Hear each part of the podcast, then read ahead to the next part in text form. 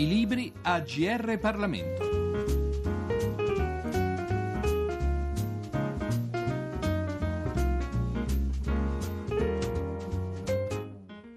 Un eh, saluto, un cordiale saluto da Giorgio Cirillo e un benvenuti all'ascolto della nostra rubrica a tutti gli ascoltatori sintonizzati sulle frequenze del GR Parlamento. Il libro di cui ci occupiamo oggi è Un singolare senatore a vita, Umberto Zanotti Bianco, 1952-1963, pubblicato da Rubettino e scritto da Sergio Zoppi, già autore di numerosi saggi politici e di storia contemporanea e particolarmente attento ai problemi del Mezzogiorno. Lasciamo dunque a lui il compito di presentarci il suo libro. Ma il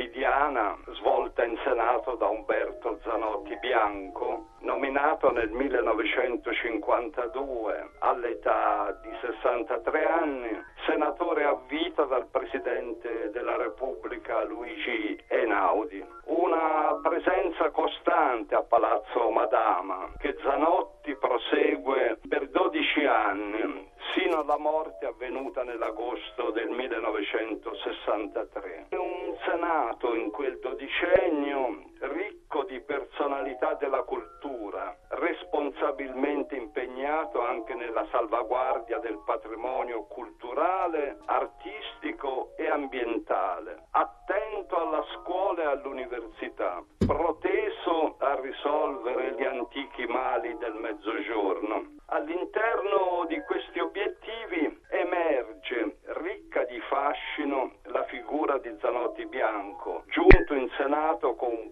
passato di patriotta, combattente eroico, educatore, filantropo, editore, archeologo, saggista, politico liberale, dirigente pubblico, dal 1944 al 49 ricostruisce e rilancia la Croce Rossa italiana, presidente dell'Animi, l'Associazione Nazionale per gli Interessi del Mezzogiorno d'Italia, nata nel 1910. Sarà anche il primo presidente di Italia Nostra, nata nel 1955 e subito diventata un'associazione tanto meritoria quanto prestigiosa. Un senatore Zanotti coltiva anche una speciale amicizia fortemente ricambiata per Maria José di Savoia. E per concludere, eh, partendo da una pagina bella della nostra storia recente, che ho cercato di descrivere come un romanzo, ma sempre con rigore, il libro mette in luce la personalità di un piemontese con madre inglese che nel 1908 a soli 19 anni era sceso a Messina e Reggio Calabria e che da allora consacra se stesso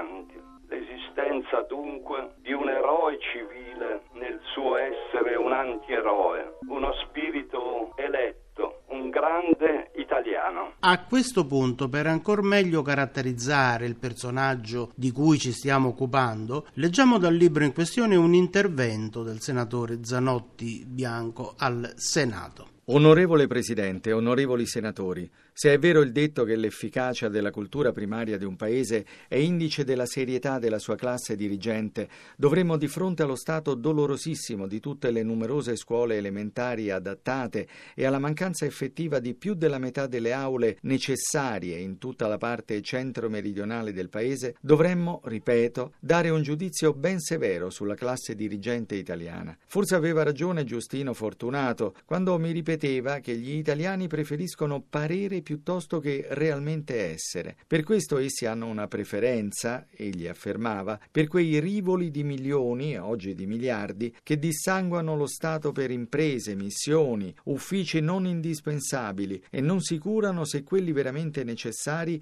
abbiano i mezzi per sussistere e per agire. È amaro constatarlo, ma alcune scuole della Somalia da me visitate, quelle pulite e luminose della lontana isola di Sumatra e tante altre costruite in paesi che certo non possono competere per luce di civiltà con l'Italia, sarebbero un dono ambitissimo alle popolazioni di parecchi comuni che ne sono privi, non solo del Mezzogiorno, ma del Lazio e della provincia di Venezia. Non dico cose ignote, al tempo della Lega delle Nazioni vi fu uno straniero amico dell'Italia, il quale, constatando l'alto livello della nostra cultura superiore che onora l'Europa e il ben basso livello della nostra cultura popolare, proponeva che la Lega, raccogliendo appositi fondi, aiutasse il governo italiano a moltiplicare le sue scuole. Infatti oggi, nel 1953, pur dopo che nella ricostruzione dei paesi distrutti vennero riedificate e riattate le 19.000 3.540 aule colpite da eventi bellici, le statistiche governative danno una visione paurosa della situazione delle scuole primarie. Tre sole province italiane hanno compiuto interamente il loro dovere e le ricordiamo a titolo d'onore, Novara, Vercelli e Cremona. E possiamo anche aggiungere a questa triade Aosta,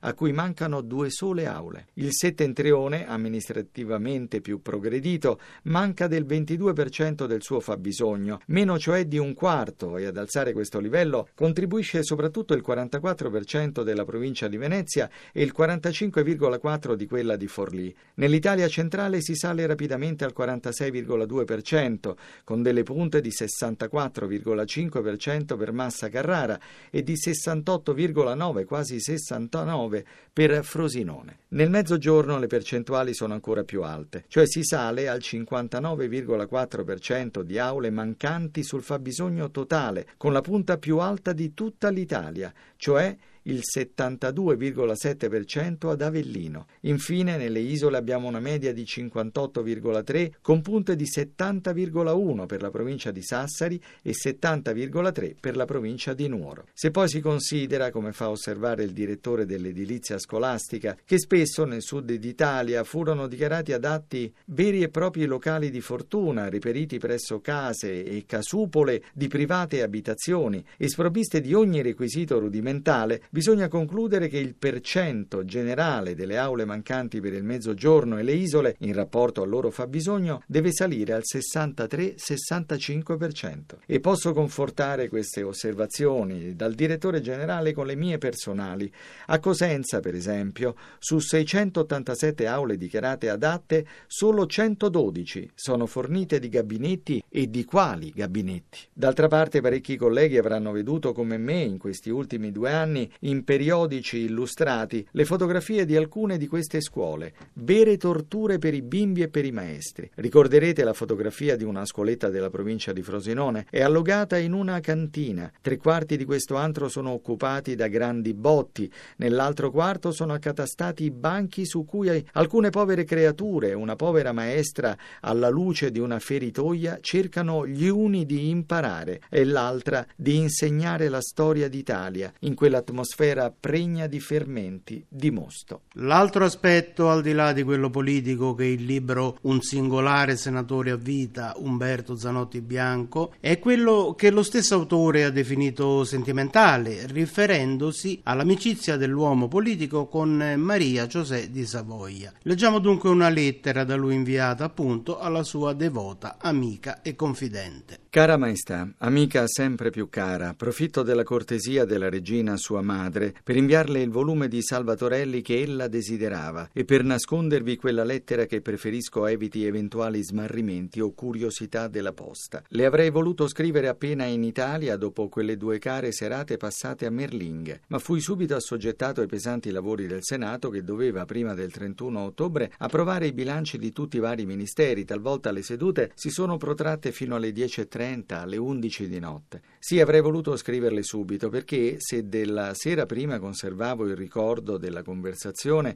sì elevata, mi avevano fatto male nella seconda quelle espressioni di distacco spirituale dall'Italia che per la prima volta sentivo dalle sue labbra. Mi è parso che avesse del tutto dimenticato quei bei giorni in cui la visione e la voce di alcune plaghe d'Italia l'avevano sì intimamente commossa, l'affetto di tanta umile gente che ancora oggi conserva un suo ritratto, ritagliato da qualche giornale nella propria casa. E forse pensando a loro che l'ambasciatore degli Stati Uniti mi chiedeva ieri sera se ritenevo possibile un ritorno della monarchia in Italia. In questo paese da lei sognato nella sua infanzia, in questo paese spiritualmente fiaccato dalla dittatura e moralmente rovinato dall'ultima guerra, ella ha passato una parte della sua vita. Se molte sono state le sue tribolazioni, me lo ha scritto il giorno che è diventata regina, molti sono coloro che l'hanno compresa, che l'hanno salutata loro regina, che hanno pianto alla sua partenza e che l'attendono ancora. Lei non deve dimenticarlo senza impoverire la sua stessa vita. Vi è più spirito, più cultura altrove, lo so, ma non certo maggiore profondità di sentimento. E questo dovrebbe darle qualche volta nostalgia di questa terra. La frase latina che io le dissi l'ultima sera, espressione di una fedeltà suprema, fa parte di una iscrizione incisa su di una base di colonna in una villa veneta descritta da Fogazzaro in uno dei suoi romanzi, il Daniele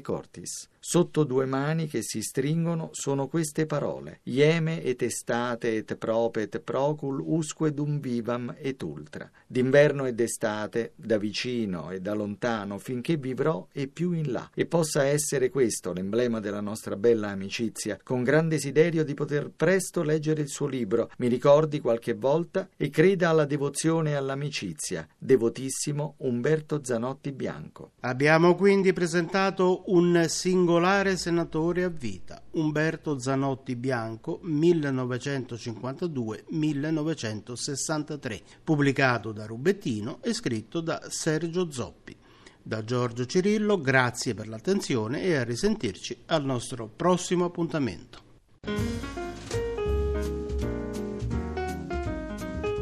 I libri AGR Parlamento. Per segnalare saggi di storia, politica, sociologia e diritto, scrivere a grplibri.it.